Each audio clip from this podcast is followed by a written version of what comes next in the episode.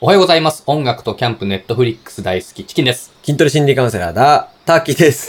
毎日配信犬から学ぶ心理学。このチャンネルでは我々2匹の犬が10分程度今日すぐに役立つ話を YouTube、スタンド FM、レックでお送りしてます。よろしくお願いします。メッセージいただきましおた。はがきありがとうございます。今回はレックでいただいたメッセージです。ありがとうございます。付き合ってもうすぐ3年になる彼氏がいます。うん付き合って3年にもなるのに彼氏のことが好きすぎて嫉妬してしまいます。あら、彼氏は仕事柄女性とのお付き合いも多いのですが、うん今のところ浮気をしていません。おうう浮気したら別れるつもりなんですが、別れられるか心配です。ん。嫉妬深い自分の考え方を変えるにはどうすればいいでしょうかアドバイスをお願いします。浮気の心配があるから言ってるのかなうーん。どうなんでしょうねかうね。ん。これはね、うん。えっと、この相談者さんが人を不安にさせる人になればいいと思いますよ。不安。うん。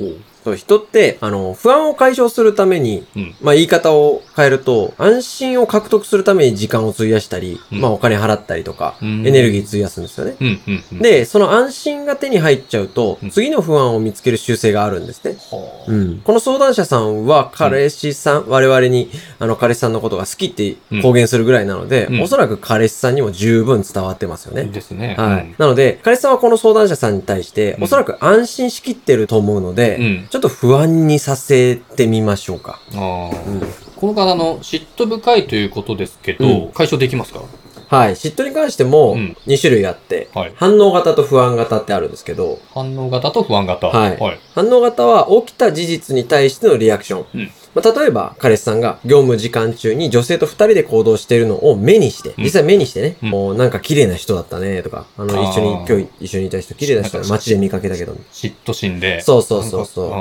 かとか、うんで、この反応型、実際に起きた事実に反応するっていうのは、うん実はこれ、二人の関係にプラスに働く嫉妬なんですよあ。ーあー、嫉妬でもプラスに働くんですね、こういう。うん。あまあ男性からしたらね、ちょっと嬉しい感じもありそうまですすよよねね。。はいうん。毎回毎回だともしかしたら疲れちゃうかもしれないんですけど、はいたまにだったら、まうあ、んこいつ可愛いなって思うかもするぐらいのね。そうですね。感じじゃないですかははでそれに対して不安型っていうのが、はい。不安型っていうのは、うん起きていないことを妄想してうん、その妄想に対してうん、嫉妬してしまうものなんですよ。はい。オセロ症候群とかいう言い方をするんですけオど、セロ症候群。これね、テーブルゲームのうん。オセロじゃなくて、シェイクスピアの悲劇の方のうん。オセロですね。主人公のオセロさんがオ、セロさん。はい、うん。部下に、うんオセロさん、奥さん不倫してますよって言われて、あの、証拠、証拠も根拠もないのに、おう信じ込んで、うん奥さんとの、奥さんと、うんえっ、と、その妄想の不倫相手をうん。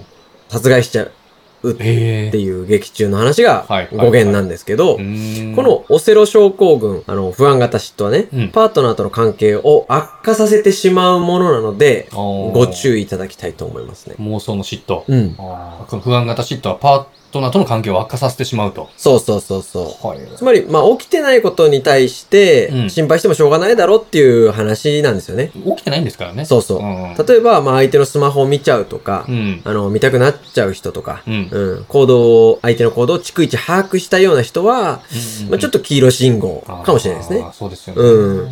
まあでもそれができれば苦労しないですもんね。はい。まあ、そのためには、相手を不安にさせるっていうのが大事で、い。うん。うんまあ、カップルとかってうん、まあパワーバランスがあって、まあ、つまりどっちが好きでどっちが追いかけてるっていう話なんですけど、うんはいそれが不安と安心の天秤なんですよね。ほうおそらくこの相談者さんは彼氏さんに対してうん不安があるので、うん彼氏さんは一方安心してる状態なんですよ。うんうん。そそれが逆になればいいと。そうですね。ほう彼氏に適度な不安を持たせることで、うん彼氏からの愛情を感じられて少し安心できるかもしれないですね。ああ。じゃあ具体的にはどうすればいいんですかね、この相談者さん。あのそうまあ女女性なんで。ですね。はい。まあ、彼氏さんがどのポイントに不安になるかっていうのが大事かなとは思うんですけど、はい。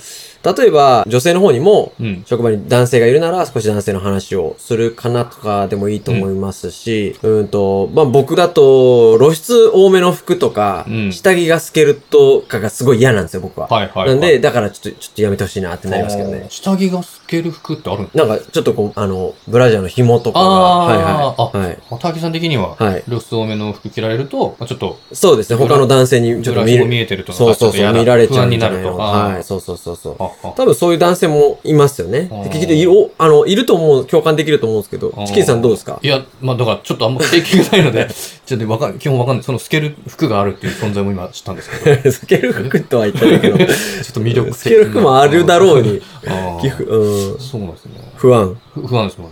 女性に対しても安心したことないです。あー女性こそ不安です。女性こそ不う安。ん。なんですか、もう自信みたいなそう存在ってそう、こと自。信か雷かじ女性ですよ。不安、不安でしかない。 闇が深いな。あー僕の闇めっちゃ深いですからね。怖い。えーうんまとめていいですかあ、まとめいきましょう。はいはい。